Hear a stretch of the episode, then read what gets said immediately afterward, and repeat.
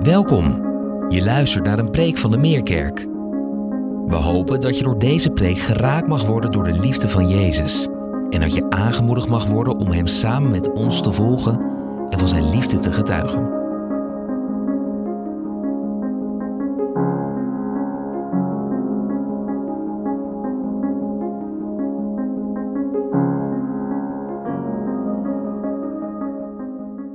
Goedemorgen. Het is Oudjaarsdag. Vanavond vieren we oud en nieuw. Nieuw. Ik weet niet of je het wel eens over hebt nagedacht over hoe geobsedeerd we als cultuur, als maatschappij zijn met nieuw, nieuwe dingen. Het moet altijd nieuw. Nieuwe schoenen, nieuwe kleren, nieuw kapsel, nieuwe auto, nieuw huis, nieuw interieur, noem maar op, nieuw. Alles moet nieuwer, beter, sneller. De vraag is, wat ligt daaronder? Het lijkt wel alsof ieder mens ergens wel aanvoelt dat hij of zij heel langzaam, maar zeker aftakelt. Dat dingen achteruit gaan. Dat we ouder worden. En daar komt dat principe van goede voornemens misschien wel vandaan. Het komt eigenlijk allemaal op hetzelfde neer. We moeten gezonder gaan leven, want ja, het zakt toch wel een beetje uit. We moeten meer gaan sporten dit jaar. En eigenlijk vechten we tegen het onvermijdelijke. Namelijk dat we oud worden. Op een gegeven moment kunnen we nog zoveel smeersels op ons gezicht smeren. Maar er is niet genoeg cosmetica in de wereld om te verhullen dat je rimpels krijgt, dat je oud wordt, dat je achteruit gaat. En alles in de wereld lijkt ditzelfde patroon te volgen. Het begint nieuw, maar langzaam maar zeker wordt het ouder, wordt het minder, wordt het trager, wordt het lelijker, totdat het uiteindelijk eindigt in de dood. En in al die pogingen om het onvermijdelijke tegen te gaan, daaronder schuilt een verlangen. Een verlangen naar nieuw, een verlangen naar de eeuwigheid. Om voor altijd nieuw en jong te zijn en te blijven. Vorige week zongen we daarover in de kerstdiensten. Zoek vrede bij dit kind. Voor wie er in zijn naam geloven, komt er een nieuwe morgen. Een nieuwe morgen. Een nieuw begin. Wat betekent dat? Nou, om daarachter te komen, slaan we de Bijbel open. Helemaal op het einde. Niet openbaring 2, waar we inderdaad kunnen lezen over een nieuwe naam op een witte steen. Maar ik wil lezen uit openbaring 21. En daar staat dit. Johannes heeft een visioen en hij zegt, ik zag een nieuwe hemel en een nieuwe aarde. Want de eerste hemel en de eerste aarde zijn voorbij en de zee is er niet meer.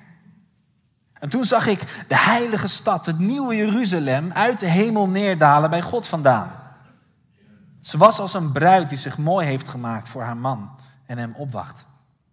Ik hoorde een luide stem vanaf de troon die uitriep: Gods woonplaats is onder de mensen. Hij zal bij hen wonen. Zij zullen zijn volken zijn en God zelf zal als hun God bij hen zijn. Hij zal alle tranen uit hun ogen wissen. Er zal geen dood meer zijn. Geen rouw, geen jammerklacht, geen pijn. Want wat er was, is voorbij. Hij die op de troon zat, zei: Alles maak ik nieuw. Ik hoorde zeggen: Schrijf het op. Want wat hier wordt gezegd is betrouwbaar en waar. En toen zei hij tegen mij: Het is voltrokken. Ik ben de Alpha en de Omega, het begin en het eind. Wie dorst heeft, geef ik vrij te drinken uit de bron met water dat leven geeft. Wat een toekomstperspectief. De vraag is, is dit jouw toekomst? Waarom heb je die toekomst nodig? Wat houdt dat in, die toekomst? En hoe word je daar dan vervolgens deel van? Laten we die vraag eens doornemen. Waarom? Waarom heb je deze toekomst nodig? Nou, voordat we kijken waarom wij het nodig hebben, is het goed om in de huid te kruipen van de eerste lezers van deze brief? Waarom hadden zij deze boodschap nodig? Waarom moesten zij lezen in vers 4 dat hij alle tranen uit hun ogen zal uitwissen? Dat er geen dood meer zal zijn, geen rouw, geen jammerklacht, geen pijn. De christenen in de eerste eeuw, die hadden te maken met extreme christenvervolging. Ontzettend wreed wat er met hen gedaan is. Ze werden vervolgd, ze werden vermoord, ze werden verbrand, ze werden letterlijk voor de leeuwen gegooid. En het opmerkelijke is, als wij nu in de geschiedenisboeken duiken en daar rapportages over teruglezen, er wordt er beschreven hoe zij dat allemaal ondergingen terwijl ze aan het zingen waren en God aan het loven waren. Stel je voor dat lied wat we aan het begin van deze dienst zongen, dat je dat lied zingt terwijl je wordt vervolgd, terwijl je voor de leeuwen wordt gegooid. Hoe kan het? Hoe kan het dat zij zo optimistisch in het leven stonden? Dat zij zoveel hoop hadden. Dat had alles te maken met hun toekomstperspectief. Want wat jij gelooft over jouw toekomst, dat bepaalt hoe jij hier en nu het heden, vandaag ervaart. Stel je voor, twee mensen krijgen hetzelfde baantje toegeschreven. Een heel saai baantje.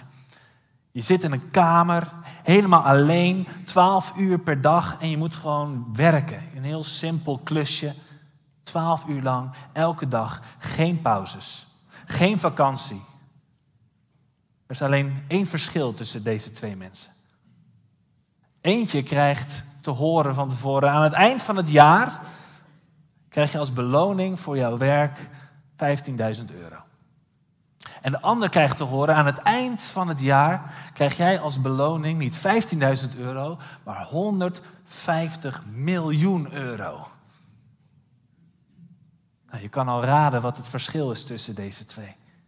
Na een week of twee, drie begint de een te steunen en te kreunen. Ik trek het niet meer. Ach, wat een saai werk. Ik word gek. Terwijl die ander fluitend naar zijn werk gaat. Zeg, waar heb je het over? Eén jaartje werken en ik ben klaar voor de rest van mijn leven. Beide zitten ze in exact dezelfde situatie. Maar met maar één verschil. Ze hebben een ander toekomstperspectief. En dat verandert hoe je vandaag het hier en nu, het heden beleeft en ervaart. Het toekomstperspectief is alles bepalend. En dat gold voor de eerste christenen. Die hadden dit als toekomstperspectief. Die hadden hoop. Maar wat als je dit niet kent? Wat als je dit niet gelooft? Als je niet gelooft in een hemel, een nieuwe hemel, een nieuwe aarde. Als je niet gelooft in een God. Als je niet gelooft dat er leven is na de dood. Wat dan? Hoe kan je dan hoop hebben? Hoe geef je dan betekenis aan het leven? Hoe geef je dan betekenis aan de dood? Ik moet dan denken aan de film De Leeuwenkoning.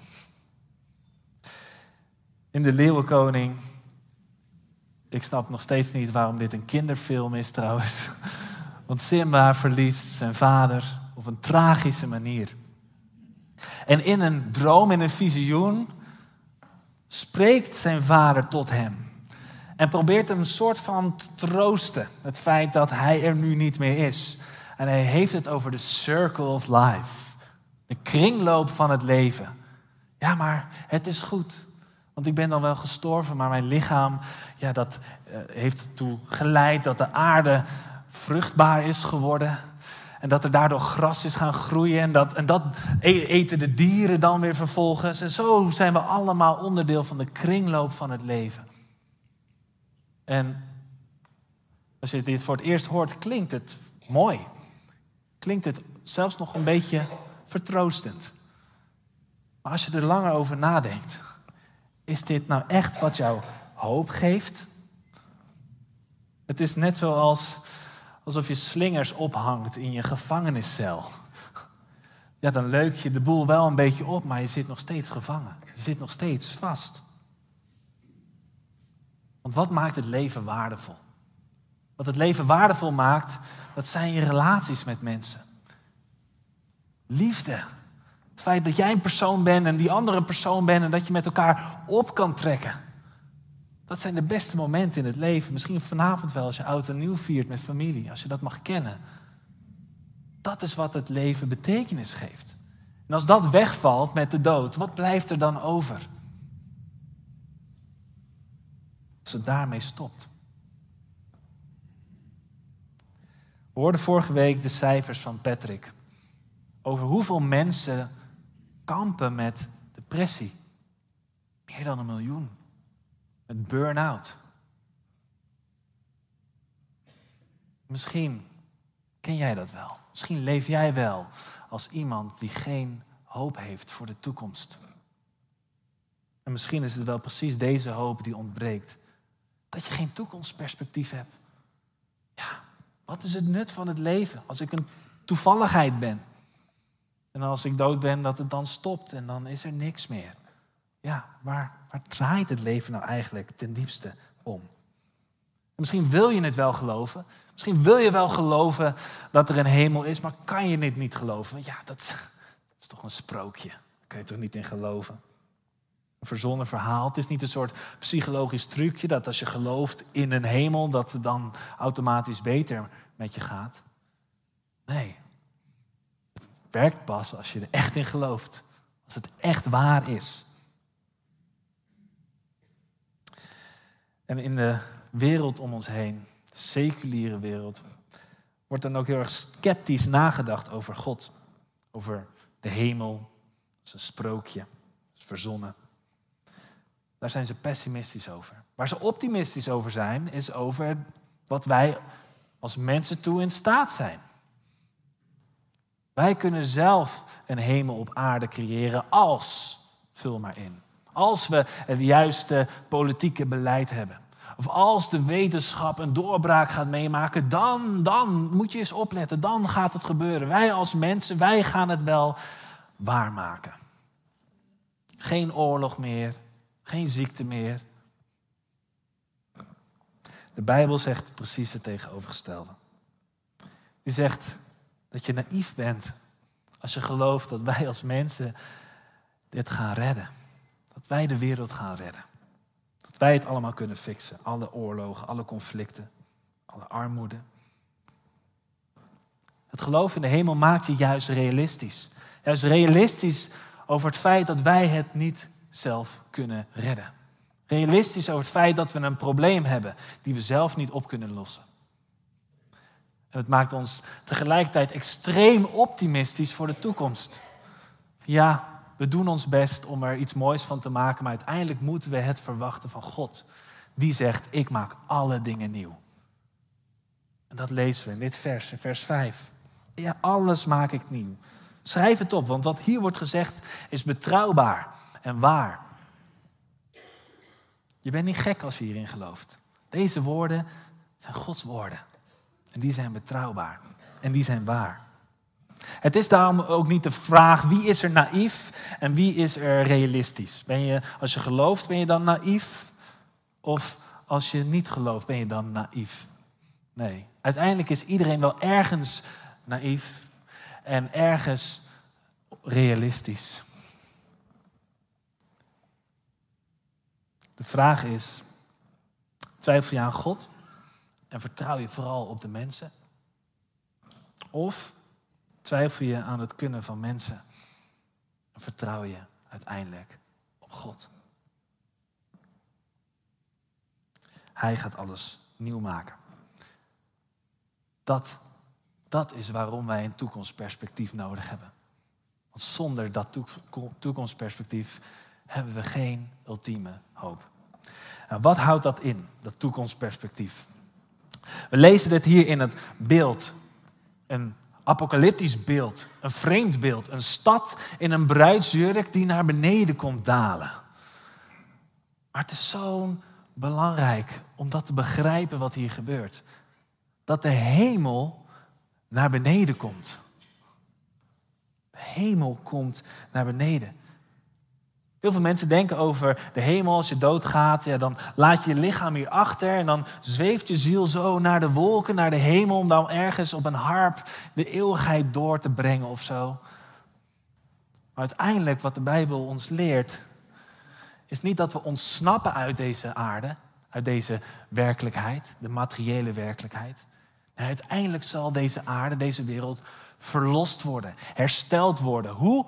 Doordat de hemel naar beneden komt. Dat hemel en aarde samensmelt en een nieuwe schepping worden. Dat is de hoop die we lezen in Openbaring 21. De hemel komt naar beneden. En in het volgende vers staat dan: Ik hoorde een luide stem die uitriep: Gods woonplaats is onder de mensen. God zal dan bij ons wonen. Zij zullen zijn volken zijn en God zelf als hun God bij hen zijn. Dit is een stad vol met mensen. Heel vaak als we over de hemel denken, denken we aan mooie natuur. Mooie watervallen, mooie bergen, noem maar op. Maar als God over de hemel nadenkt, dan denkt hij aan mensen. Dan denkt hij aan een stad.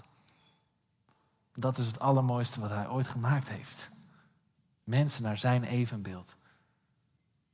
En hij is de bruidegom. En wij zijn zijn bruid. En wij kunnen voor eeuwig bij elkaar zijn.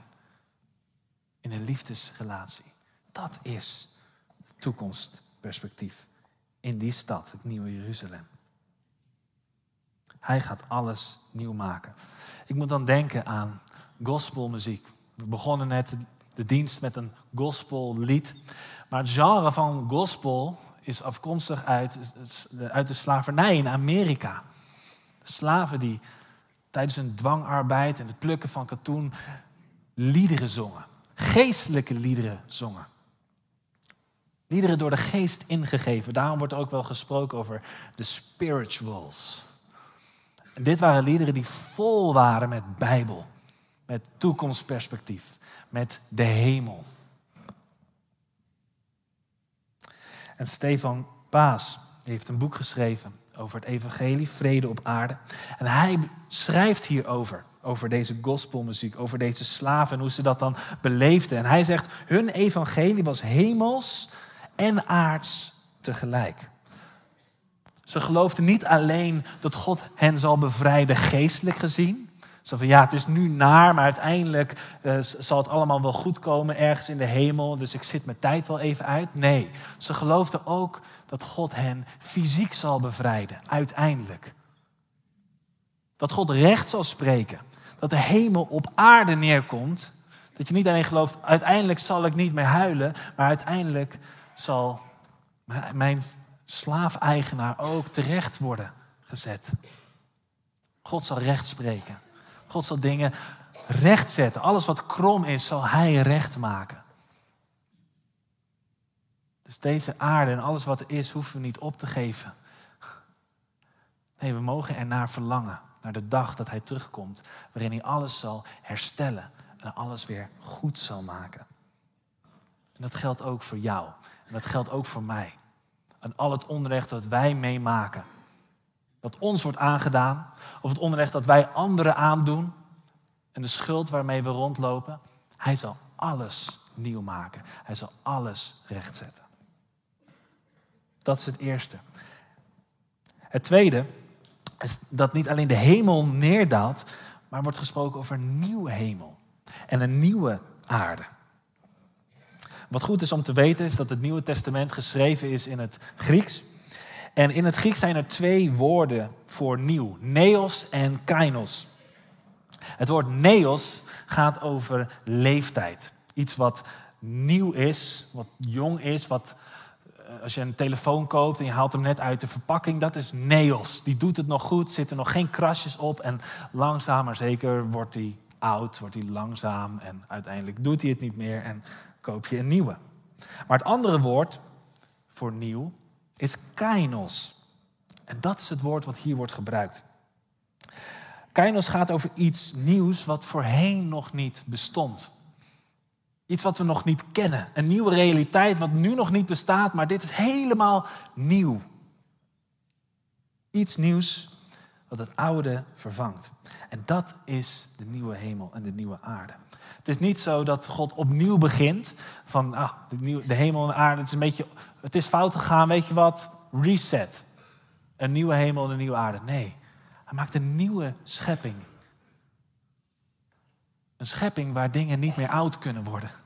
Nee, waar alles juist nieuwer wordt. Nieuwer, elke dag nieuwer in plaats van ouder. Waar je elke dag vernieuwd wordt. Maar ja, dat is leuk en aardig. Wat heb je daaraan? Wat merk ik daar nu al van als ik daarover nadenk? Als jij gelooft in Jezus, zegt de Bijbel dat je nu al een nieuwe schepping bent. Je maakt nu al deel uit van die toekomst. Wat betekent dit?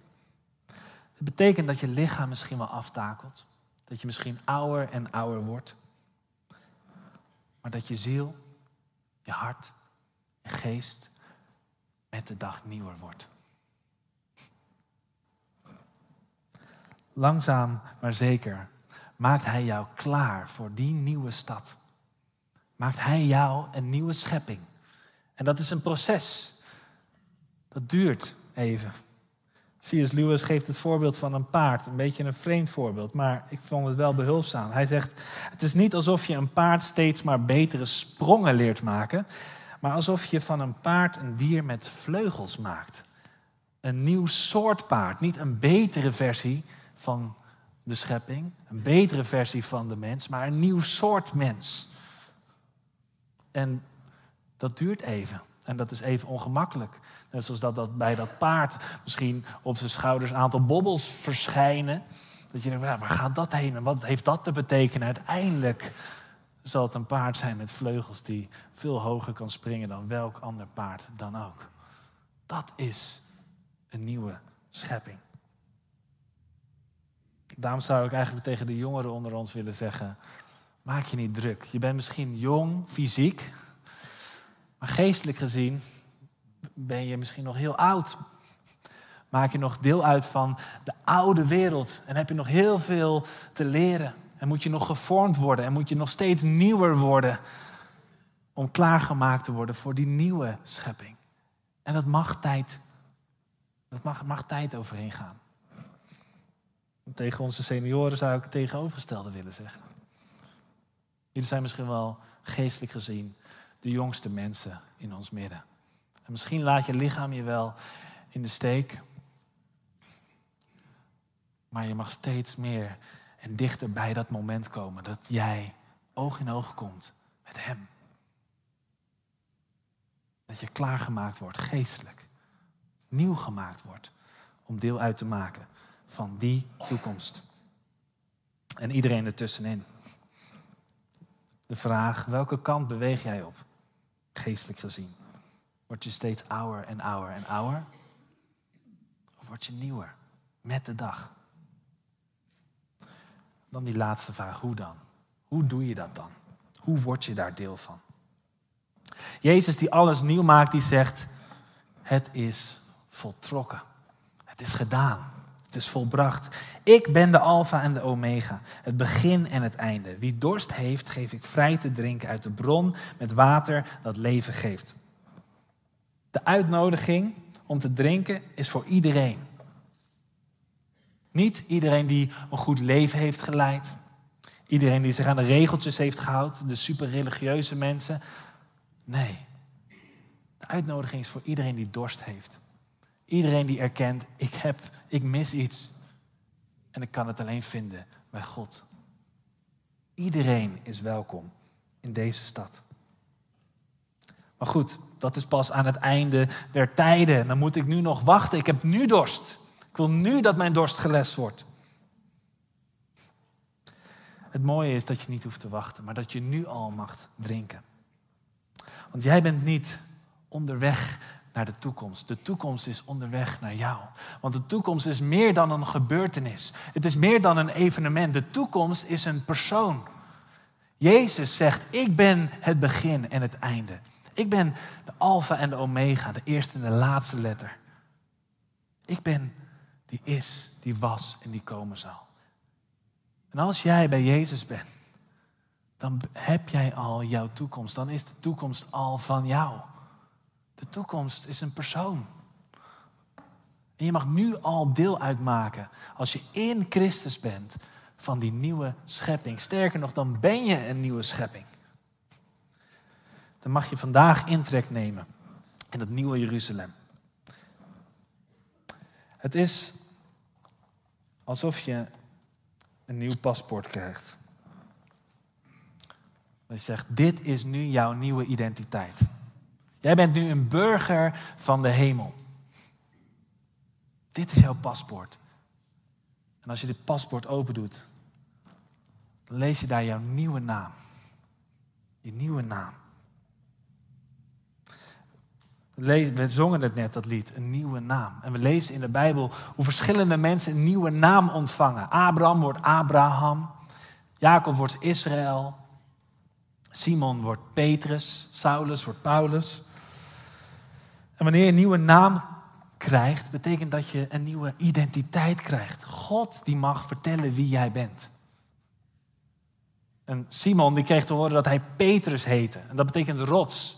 Nou, dat is een beetje grappig, want Simon was helemaal niet zo betrouwbaar. Als er iemand niet rotsvast was, dan was het wel Simon.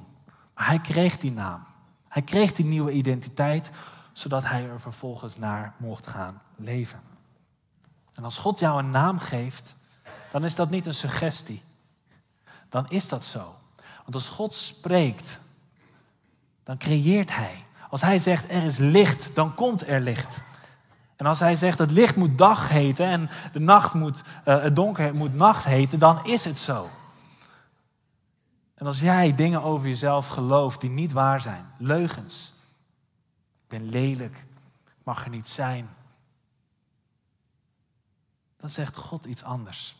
Als hij zegt, je bent mooi, je bent geliefd, je mag er wel zijn, dan is dat geen suggestie.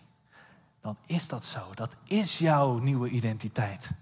Maar de vraag is of jij het omarmt. De vraag is of jij dat paspoort met die nieuwe identiteit aan wil nemen.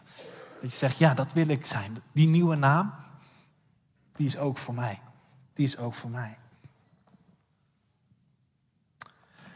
In openbaring lezen we niet alleen over Jeruzalem, maar lezen we ook over een andere stad, over Babylon. En alles wat Jeruzalem is, dat is Babylon niet.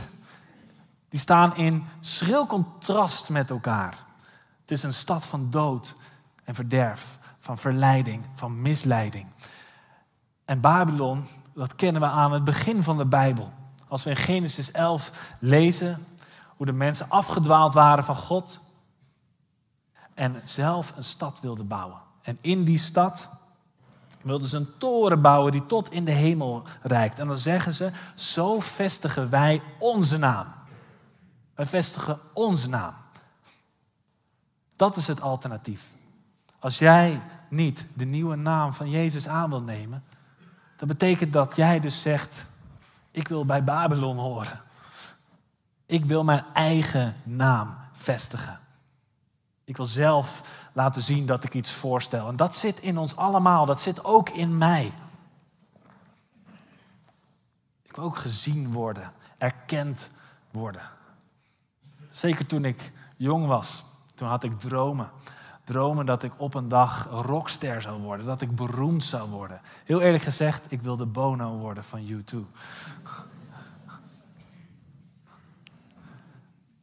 Maar tussen mijn tienertijd en dat ik 30 mocht worden, is die droom langzaam maar zeker afgestorven. Heb ik een nieuwe identiteit mogen krijgen van God. En dat is langzaam gegaan en dat was soms pijnlijk, want ik had dat verlangen in mij dat ik een naam wilde vestigen voor mijzelf. God zei: Nee, ik heb een ander plan voor je. Jij bepaalt niet wie jij bent. Mag ik het bepalen? Mag ik jou een nieuwe identiteit geven? En vorig jaar, rond mijn dertigste verjaardag, ervaarde ik dit op een hele bijzondere manier. Soms lees je de Bijbel en lees je hetzelfde stukje keer op keer. Je kent het zelfs uit je hoofd. Maar op een dag lees je Dat, bekende vers en op een gegeven moment klikt het. Op een gegeven moment valt het kwartje. En zie je het opeens. Zo'n moment had ik. Wat het was, ik heb nooit eerlijk gezegd iets met mijn naam gehad. Ik vind het een prima naam, Remy. Maar de betekenis ervan, het had niet echt iets speciaals. Letterlijk komt het uit het Latijn, betekent roeier. Uh, en heel veel mensen die, uh, die denken dan aan Remy alleen op de wereld. Dus dat heb ik mijn hele leven lang gehoord. Ah ja, jij bent alleen, hè? Ah, ah. Of de nieuwe generatie die had het vooral over Remy de Rat van Ratatouille. Dus.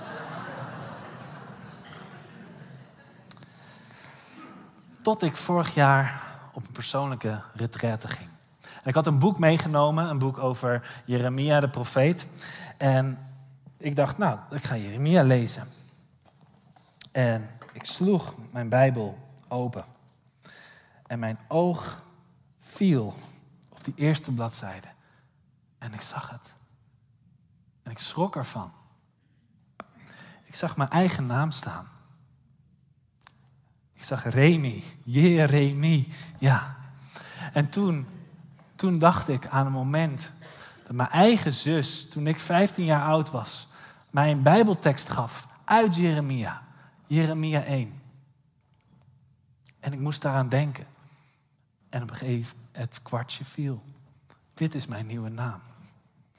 Want die Bijbeltekst zegt: De Heer richtte zich tot mij. Voordat ik je vormde in de moederschoot, had ik je al uitgekozen.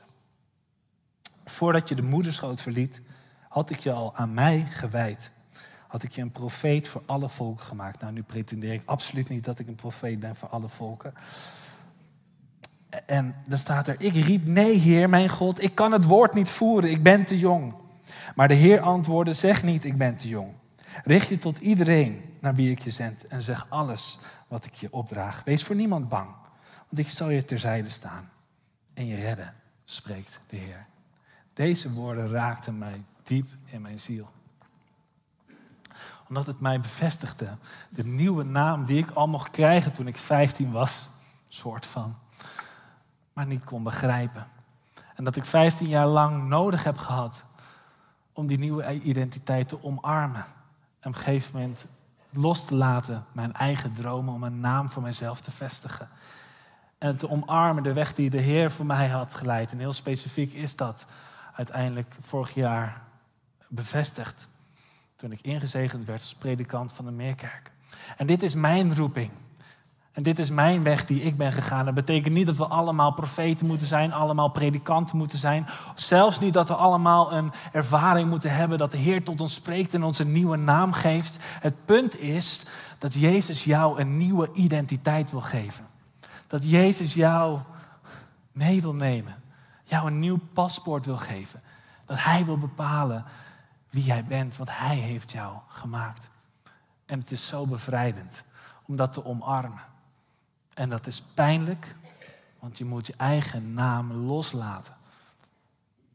Maar met lege handen mag je een nieuwe naam van Jezus ontvangen. En mag Hij jou een nieuwe schepping maken. Waarom? Want als we dat niet hebben, dan hebben we geen hoop. Wat houdt het in? Dat de hemel naar beneden komt. Om hier alles nieuw te maken. En hoe word je daar deel van? De uitnodiging is: kom. Kom en drink van het levende water. Kom en ontvang je nieuwe naam. Zie, ik maak alle dingen nieuw. Laten we een moment stil worden om te bidden en de Heer te zoeken.